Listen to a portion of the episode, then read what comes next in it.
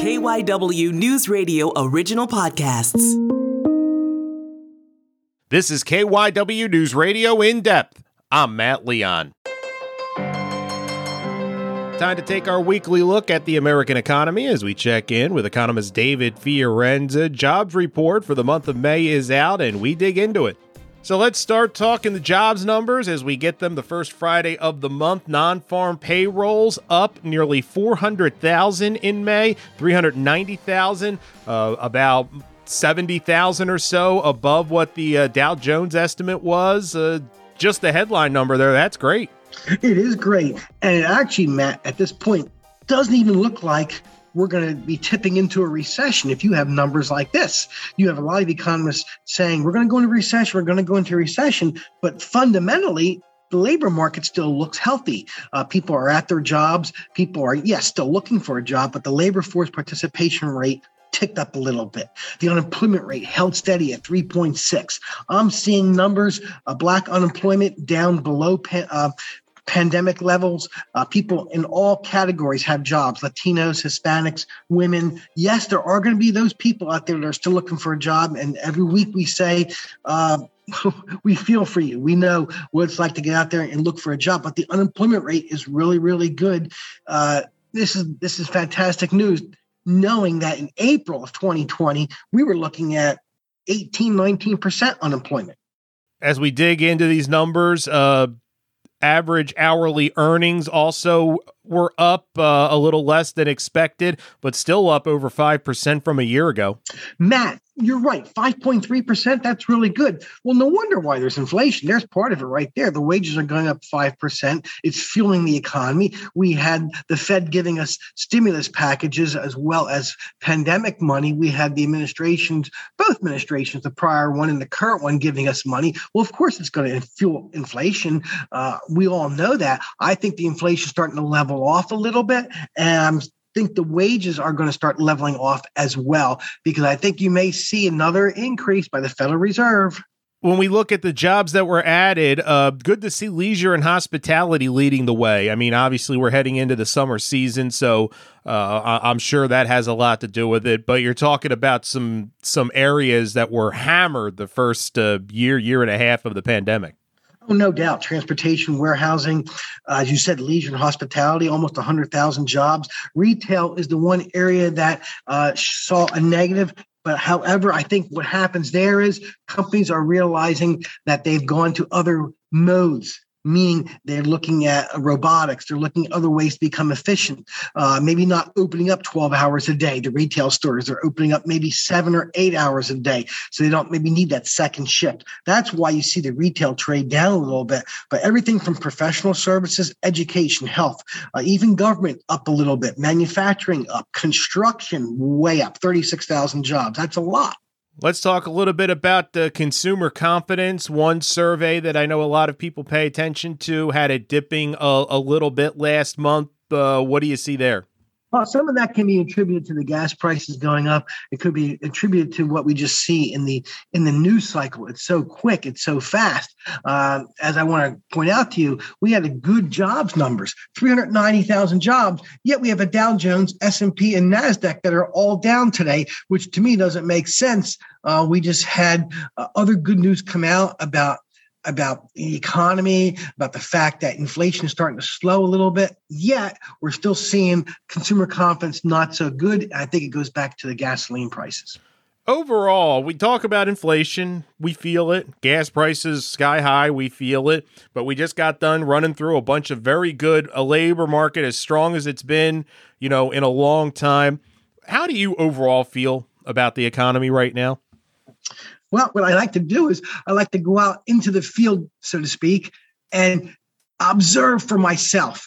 And this past week, uh, yes, I did use some gas, but I always go to all the different train stations in the area along uh, what would be the R5. I even travel up to Doylestown and other places, and I'm seeing the train stations. Now, mind you, we're, we're almost in summer here where schools are out session just about. I'm seeing a lot more cars at the train stations. Now, does that mean people are taking cars to work because gas is close to $5, or does that mean they're going back to the office more? So I'm really confident about the economy, except for the gas prices. And I know I took a beating last week from a lot of people uh, saying, "Oh, it's the gas prices are, are because of uh, many other factors." I still think it has to do with the oligopoly of the eight or nine companies wanting to just raise prices because they can. What are you seeing on the housing front right now? Well, I still talk to some of the large firms out there, commercial as well as residential, and they're saying to me that even with the interest rates rates ticking up, they're still seeing a brisk business. So I checked into this a little bit more in Delaware Valley in the four county area, uh, specifically Chester County, because I'm more familiar with that. And I'm looking at a lot of the municipalities, and they're still doing very well what they call the real estate transfer tax, which is the tax that you pay when you transfer property from one person to another because they're buying and selling. It's still very healthy. Chester County, uh, Bucks County um, are becoming still areas to, of growth. Lancaster County as well. And I'm starting to see areas pockets in New Jersey that are doing well as as well. Obviously, the more congested areas you get towards Trenton, you're not going to see the growth, but you're going to see a lot more people branching out. So in the housing area, it's more the residential. It's the commercial area that is not growing because companies have found a way to work their businesses uh, post pandemic. We talked last week uh, anticipating the Memorial Day weekend, knew there was a lot of excitement. Uh, Memorial Day weekend now in the books. Uh, have you gotten any early reports from people, uh, you know, either anecdotally or numbers wise, of uh, how things look down the Jersey Shore? I have. And um, just as a, a matter of clarification, yes, Matt, that was me at the Jersey Shore doing the podcast last Friday. And as quickly as we finished that podcast, I went out, walked the streets, and talked to a lot of retailers. Business was brisk. And I don't think the close to $5 a gallon stopped people from coming to the shore. What they told me was it stopped people from, from going further and further than a 100 mile trip. Uh, people maybe didn't travel to Washington, Virginia Beach, even north to Boston as much.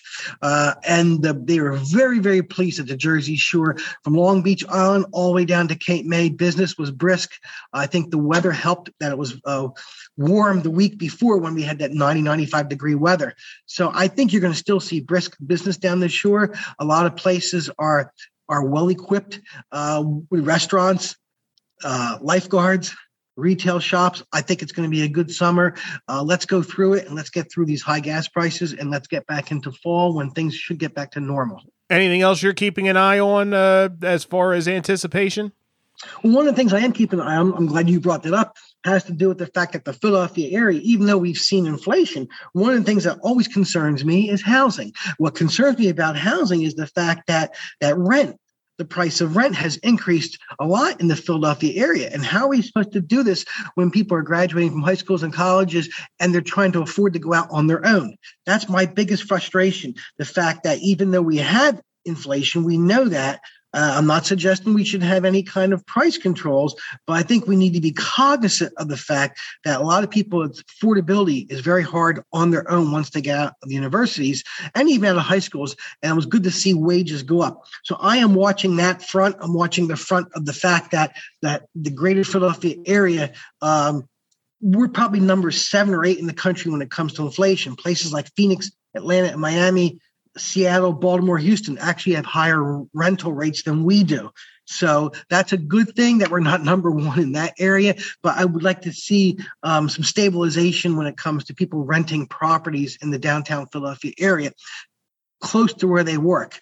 It's very frustrating to see people coming out to the suburbs where the rent is less, but then have to take two and three transfers to get to their jobs. And it takes them three hours to get to their job because of trains and also uh, buses.